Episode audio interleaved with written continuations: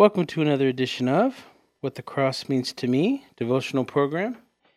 This is your host, Rob Holt, coming to you from the KKXX Studios Life Radio. It is good to be with you as we contemplate fresh perspectives on the meaning of the cross. I am not a theologian, but have been a photographer over 30 years. And if a picture tells a thousand words, then yes, I guess you can say I preach to the glory of our Creator by capturing, illustrating, and sharing what the Creator has created. My mission is to share the gospel through my imagery, the spoken word, and the written word. This radio program fulfills the spoken part, and the imagery utilized for this devotional are of a singular cross on a lonely hill shot over a two year period. The written word for this program is from a book I published about that cross collection. It matches 30 cross images with 30 original essays from a wide spectrum of Christian leaders sharing their insights on the cross. The book shares the same name as the program, What the Cross Means to Me. Each week, we read one of the essays and ponder the wider meaning of the cross through the lens of Scripture. This week's devotional is inspired by the image named The Departure, which is an image of the cross covering the lower 20% of the frame, which means there is a lot of sky. A golden brown sky, as if it was shot enough after sunset that there was just enough light to still have color. In the upper right hand quadrant, there is an airplane heading away from the cross. This image was the first image I ever used on a card it was used on the front of the memorial card to honor the life of my grandmother, Darlene, at her funeral. In regards to what I took from the image, I remember that when we review the entirety of the Bible, there's only a handful of people that have departed for heaven in their earthly body. These being Enoch, Moses, Elijah, and of course, Jesus in his resurrected body. The thing that intrigues me about Enoch is that he had a deep and intimate relationship with God without a church or a religion. This tells me a lot. It tells me that our relationship with God and maintaining a right relationship with God does not have to be predicated with a particular denomination or preacher. The Bible says that Enoch knew and experienced the nearness, fellowship, and closeness of God. God was so much part of his daily life that the presence of God was at the center of every aspect of his life. Enoch not just believed in God, he knew God. He had an intimate fellowship with God. The relationship that God had with Moses and Elijah were slightly different, but there was obviously something special enough to allow them to depart from this dimension in their mortal bodies. And is there a chance for any of us holy enough to be carried away to heaven this way? In an individual sense, I would say most likely not, but collectively, if we are in the end times, the odds are very high. The Bible says that at some point during the tribulation, those in Christ will be raptured to heaven. But then that, that may not happen in this generation, so what should our perspective be about departing our mortal bodies into eternity? The good news of the gospel is that our spiritual destination is secure. The Bible says, We are confident, I say, and willing, rather to be absent from the body and to be present with the Lord. 2 Corinthians 5 8. If we have faith that this is our ultimate eternal destination, then how should we live out our days? If we know that we are unconditionally loved and fully forgiven, then I can't imagine any other emotion than gratitude and joy. Most people who are not Christian think that believers in Christ who do good works do so to prevent going to hell. They have no way of really knowing that it is from utter gratitude that we strive to help others to know the good news of the gospel. Jesus said, When you've helped the least of these, my brothers, you've done it unto me. So we help when we can from a desire to share our joy so others can feel the peace of being forgiven and healed. The other perspective that we are blessed to live out our days with is that our loved ones those that accepted Jesus before passing away, did not really die. They simply departed from this dimension into the presence of Christ, who is seated at the right hand of God. This reality provides us God's perfect peace, preventing the possibility of heartache, bitterness, or loneliness. Why? Because we believe, we have faith, we know they are not really dead, but fully enveloped in the love and light of Jesus. And since we, fellow believers, have the same eternal destiny, we look forward with eagerness that we will be reunited. What is the foundation of this knowing? It is all because of Jesus. Story of the life of Jesus is detailed in the Bible to a point. We are told in John 21 verse 25 that Jesus did many things. If any one of them were written down, I suppose that even the whole world would not have room for the books that would be written. But from what we see in the Bible, we have three stories within his story. These are the events leading up to and surrounding the miraculous birth of Christ an event that was such a paradigm shift that all of time was restarted. For those of you listening who are not aware, when we say it is 2022, we are saying that it is approximately 2,000 years ago since the life of Christ. Meaning, when any of the 8 billion people refer to that date, they are speaking to the birth of Jesus, the new Adam. And when one looks at the bigger picture, we see how the holiday of Christmas is becoming a global holiday. When you take into account the religious art, songs, literature, movies, TV shows, and countless school Christmas performances, I guess some of them call it holiday pageants now, there are so many expressions about this holiday about St. Nicholas, Santa Claus, Rudolph and the reindeers, Frosty the Snowman, Jack Frost, Chippy the Elf, and much more. And many more interpretive evolutions happen each year. So when I try to look over the amount of disparate things created and the amount of money that is made, all originating from the story of the birth of Christ, it is a bit overwhelming. But if we return to the source story, the things that amazes me is how the story is such a simplistic but persuasive witnessing tool. If a picture tells a thousand words, then a Christmas painting or a nativity scene preaches to the good news of God becoming man. I remember the awe inspiring moment I walked into my first creche exhibit. Now, it seems that while Mormons don't really focus on the cross at all, they really enjoy celebrating the birth of Jesus. What I learned is that all around the country, most congregations hold a creche exhibit, normally the first week of December. It includes choral performances and other peripheral Christmas events, free hot chocolate.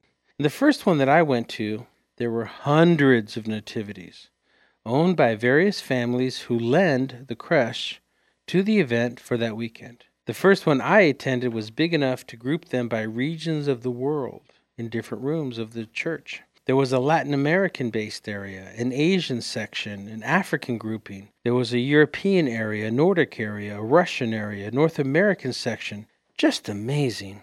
Such a night of epiphanies. How many ways could the same story be told so differently, non verbally, and plain simply? From the materials used, the customary outfits made, the animals presented, and Yes, even the types of buildings utilized as the manger. I mean, in Europe, you may have deer, but in Africa, they're oxen, and in Asia, there were yaks at the manger. In Russia, the trees are pine. In Asia, there was bamboo in the Nativity. And in the Latin area, they had palm trees. Some characters were made from wood or clay or aluminum, corn husks, porcelain, and much more. In Canada, the roofs were slanted to help the snow fall off, and then in the Philippines, the manger is the equivalent of eight feet off the ground on stilts to outlast a tidal surge or a monsoon flood. So many different ways to tell the same story, and we are only at the beginning of the story of Jesus' life. We then have only a few glimpses of Jesus from that point in the manger story. It is really not until he reaches 30 years of age when he starts his ministry. Then we follow him as he questions, teaches, feeds, exorcises demons, tames the weather, heals, prophesies, and even raises from the dead. All of which, especially his 40 day trial of complete fasting, terrible temptation, and eventual victory over Satan, leads us to the sacrifice Jesus allowed himself to be. What I am thinking through right now is why are there nowhere near the broad range of art about his crucifixion as you see with the Nativity? I have a hunch as to why, that it may have to do with the dark nature and bloody aspect of that night and day. And while that may be why the range of artistic expression of Golgotha is less than Bethlehem, the Calvary story has much more twists and turns and intrigue. It reminds me of the Game of Thrones type of a story with courtside intrigue of Caiaphas lobbying Herod and Pilate to have them eliminate the competition to the Pharisees by killing Jesus. The deep symbology of the Last Supper, the mysticism of the aberrations of Moses and Elijah, the passion of Jesus' prayer in Gethsemane so intense that his sweat was mixed with blood then there's the kiss of the betrayer juxtaposed with the healing of the servant's ear. Then there is the way that Jesus chose to respond in the two trials and the lessons we can learn from the rage of the mob in contrast to Palm Sunday. Then the story goes really dark to a series of torture, beatings, and ridicule and shaming. This is the second of the three stories of his life that really kicks in, and we find ourselves at Golgotha, where we see so many additional sub stories, so many things happening at the foot of the cross. Yes, the talk and the taunting among the indifferent Roman guards that had just tortured Jesus in so many ways. Or the two thieves when they talked to Jesus and themselves. The discussion between the two Marys and his most intimate disciple John. And what is the broader meaning when Jesus asked John to care for Mary and Mary to care for John. What can we learn from the deeper meaning when Jesus prayed, Father, forgive them, or cried, I thirst, or uttered, I commit my life into your hands? And especially when he ultimately says, It is finished. And finally, the symbolism of wrapping Jesus and placing him into a freshly carved cave designed to be a tomb. Which leads me to the third of the three main stories of Jesus which is coincidentally broken down into its own thirds. The first is what happens in Hades. What? What you say? Jesus went to hell? How could the most perfect and innocent man ever to have lived have to go to hell? Well, it is my contention that it is because he could, meaning only he could. The Bible tells us that Jesus went down and took back the keys of death, hell, and the grave. As if Jesus did not have enough miraculous power, he now had all the power over our planet and the inhabitants, the power previously lost in the Garden of Eden. This is the reason Jesus is referred to as the second Adam. We humans, through the first Adam, lost the connection to God and His holy presence, and through the second Adam, the right relationship with God is restored. Now, I often wonder what really happened down there when Jesus, the Son of God, went into the realm of Satan and all the demons to demand rightful return of authority over death, hell, and the grave. Wow. The second part of the third story is the actual remarkable resurrection when Jesus came back to life on the third day, as some prophets and he himself prophesied about. From scientists who have studied the Shroud of Turin, which for those of you who may not know, is purported to be the burial cloth used to wrap the body of Jesus. It is a long cloth. If laid out, it is more than twice as long as his body. They laid him on his back on the cloth, then they would fold it around his head and across his feet cover his entire body. The shroud, as they used to call burial cloths, is purported to be the one that surrounded Jesus. It contains an image of a body. It is the only shroud found that has an image like this that can be best described as a photographic type negative. For those of you who are not familiar with traditional film photography, cameras used film to capture an image. However, when it does, it imprints the image on the film using light onto what is called a negative. At this stage, it is the reverse of what was captured, meaning where there are blacks in the scenes, you see whites on the negative, and where there are whites in the scene, it is black on the negative. And of course, many shadations of gray between the zones of darker to lighter. Now, to create a print from a film negative, you place a particular negative into what is called an enlarger, and again, you will shoot light through the negative onto a specially sensitive paper in a darkroom to make a positive, or what is considered by most as the print or the finished photographic print, or simply a photo. Now, when you consider this process, and we return again to the shroud, again, the only one of its kind with an image of a man, an image on both sides, the front and the back of the body, in the form of a negative, well, this means two things, and I will share them in reverse order of magnitude of importance. One is that when scientists have made a positive of the shroud, it means that we have an actual photograph of Jesus Christ. We know what he looks like now. It is very cool. Now, you can look it up online or use a search engine like startpage.com and then click images to see images of the negative and of the positive to see what Jesus looked like. It's just amazing. We get to see what Jesus Christ looked like. And if there's much doubt about who this man was, look closely. There are spots of blood around the crown of his head where the thorns would have dug in. You see the blood spots on his wrist and ankles. And what is amazing is the wounds are not in his hands, like many artists depict him, but just above the wrist, in between the two bones of the lower forearm. Scientists have proven that you can't crucify someone by nailing their hands, as the weight of the body would rip through the soft webbing of the skin between the fingers. Then there is what can clearly be seen as the wound from the sword that pierced his side. It is amazing. But what is even more amazing is that my second point, which is what would have or could have caused a negative to be imprinted on the burial cloth. Scientists who have studied this have concluded that it had to have been the same process of shooting light onto a negative in a camera, meaning when I shoot an image, I release the shutter which opens the aperture and light streams in and it hits the film, and that imprints the image of what I composed. What this means is the only explanation possible within our knowledge of physics is that there was an immense amount of energy, maybe not just an abundance of visible light, but possibly an intense mix of other spectrums of light. Of course, we know that light is both a particle and a wave, and from the broad spectrum of electromagnetic spectrum of light frequencies, it could have been a combination of those.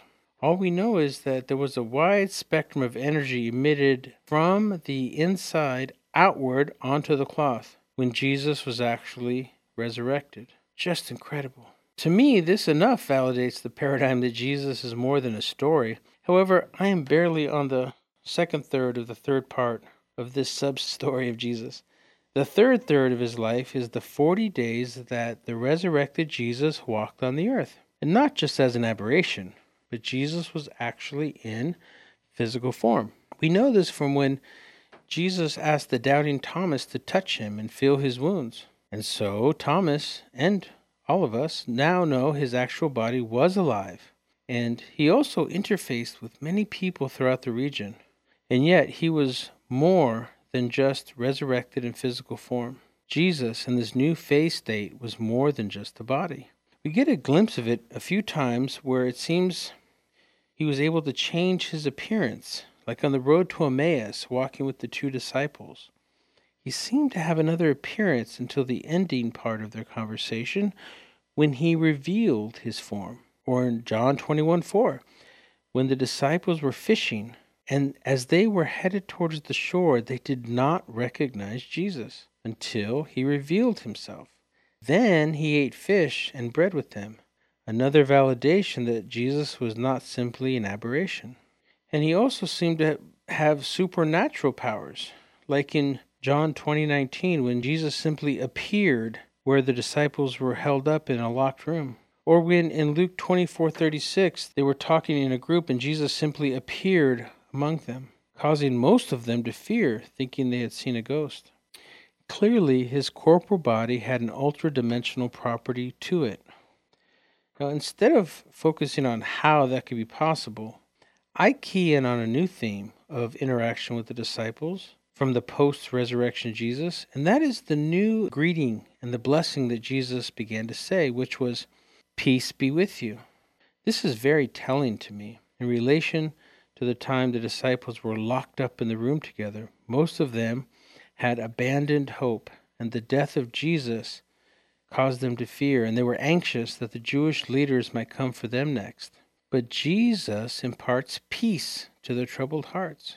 And to me, this is Jesus' personal take on the gospel.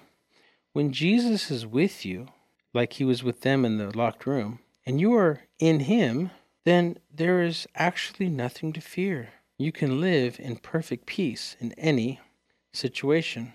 Which leads us to the ultra important Great Commissioning and the supernatural ascension. Jesus tells Peter, the one with seemingly the most faults, that he will be the rock with which his church will be built on, and to, in several ways, to tend to the flock of Jesus. He blessed the others, admonishing them to share the gospel with every creature. I always wonder what he meant by that. Did the translation mean every type of living creature, or a way of saying everyone from every disparate race and culture? I noticed when reading the stories of the church fathers that St. Francis took this literally, preaching to birds and many other animals which miraculously seemed to respond and listen. For me, I take this to mean that I am to share the good news of the gospel with everyone, every chance, and in every way I can. Some I know are doctors or dentists, like the ones my mom served with on the Anastasis YWAM ship. They used their medical training and skills to share the gospel. Phil Driscoll used his trumpet. Jerry Jenkins used his storytelling ability. A widow uses her gift of interceding. The little drummer boy, his drumming. And my mom simply used her abounding joy to share the gospel. And I pray that God will bless my daily intentions to meet the Great Commission through my talent, through my photography, and peripherally through the written and the spoken word, like what you are hearing right now. So, who are you? And what gifts were you born with or developed since being born again?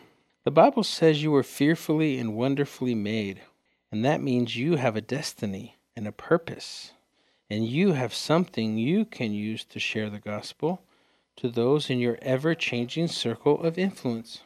So let's get to the end of the third part of the third part of the story of Jesus. After his miraculous ascension in his physical form up into another dimension, if, as I previously pondered, Jesus was just in physical form, which means that he went to the right hand of God in corporal form. Unless I'm mistaken, something like this has never happened except for Enoch, Elijah, and Moses. I'm not certain of what it means, but I am amazed to think that humans can enter the other dimension of heaven in physical form. But I should not be surprised as God's ways are so much higher than my ant sized brain can understand. Especially when I realize that these three main stories of the story of Jesus is really not the full story of Jesus. Oh no, not even close. As I alluded to earlier, Jesus, in a different form, was around before his birth, way before Bethlehem. Philippians 2 6 makes it clear that as the Son of God, he existed from eternity past. Jesus said to God in John 17:24 that God the Father loved him before the foundation of the world and was receiving the worship of the heavenly host as called out in Isaiah 6:1 and John 12:37. Actually, it is John that infers that Jesus is God the Son as the creator of all things when he referred to him as the Word. Quote, In the beginning was the Word, and the Word was with God, and the Word was God. Unquote. Paul, the writer of most of the New Testament, confers this perception in Colossians 1.15, John 1.10, and 1 Corinthians 8.6. we even have possible manifestations of Jesus before his birth, like the references to Melchizedek, the king of Salem, later known as Jeru-Salem, when Jesus was a forerunner or an archetype. Not really sure. And it seems non consequential that Melchizedek had such an impact on the father of the Hebrews in both the Jewish and Christian religions, that person being Abraham. And even if you discount all that, it is undeniable of all the foretelling of the arrival of Jesus, so many Old Testament prophets. There are no less than 55 prophecies about Jesus' role of providing salvation to all of humanity well before Jesus was born. So far, we have three main stories of Jesus, and the Bible's claim that Jesus was with the Father since before creation, and yet I am not done validating the contention that Jesus was more than a story. And that is because of what the Bible says about Jesus after his ascension, that he was seated at the right hand of God. The Bible tells us that he will come back to establish a heavenly kingdom on earth, and will do this through an event known as the rapture, an event where the dead in Christ will rise from the dead and will meet Jesus in the air and remain with him forever. There are varying schools of thought about when the rapture actually starts. Some say that it will happen before, during, or after the tribulation. I'm not too concerned about that. I'm just looking forward to being with Jesus. Now, not before, now none of this, though, happens before the kingdoms of the world come to fight Jesus in the valley of Megiddo in an apocalyptic battle known as Armageddon. The army of Jesus wins, and his kingdom will be marked by material and spiritual blessings. So, what do you say to all that, my brothers and sisters? I just shared with you three main stories and a bunch of sub stories or subsections of Jesus' life and his pre story, his post story. Can you agree with me that Jesus is much more than a story? If so, great. Continue or start living your life in the reality of who Jesus really is. And as he said to his disciples, go in peace. If your answer is no, then I strongly suggest you find a Bible, read and consider John 1 12, John 11 25, John 20 30 and 31, and especially John 5 24. Quote, Whoever hears my words, believes him who sent me, has eternal life. Unquote. My admonition is to repent and believe in the gospel. And if you choose to believe, then Close your eyes, picture Jesus sitting in front of you. Tell Jesus you believe in him and you want to be saved from your life of sin and hurt to a life of forgiveness, healing, and peace. Ask Jesus to come into the locked room of your heart today. Then seek out a mature Christian or local church and have someone to walk alongside you to help nurture you in your new life in Christ today. And with that, go in grace and may God keep you in his perfect peace. Thanks for listening to What the Cross Means to Me devotional program, heard every week here on Life Radio. If you'd like to view the image discussed, like this week's image, The Departure, along with crosspirations and other verspirations, then check out Rob Holt Inspires on Instagram. And if your church, youth group, or school would like to learn more about the cross products or read further meditative musings on the cross, then log on to robbyholt.com. That is R O B B Y H O L T.com.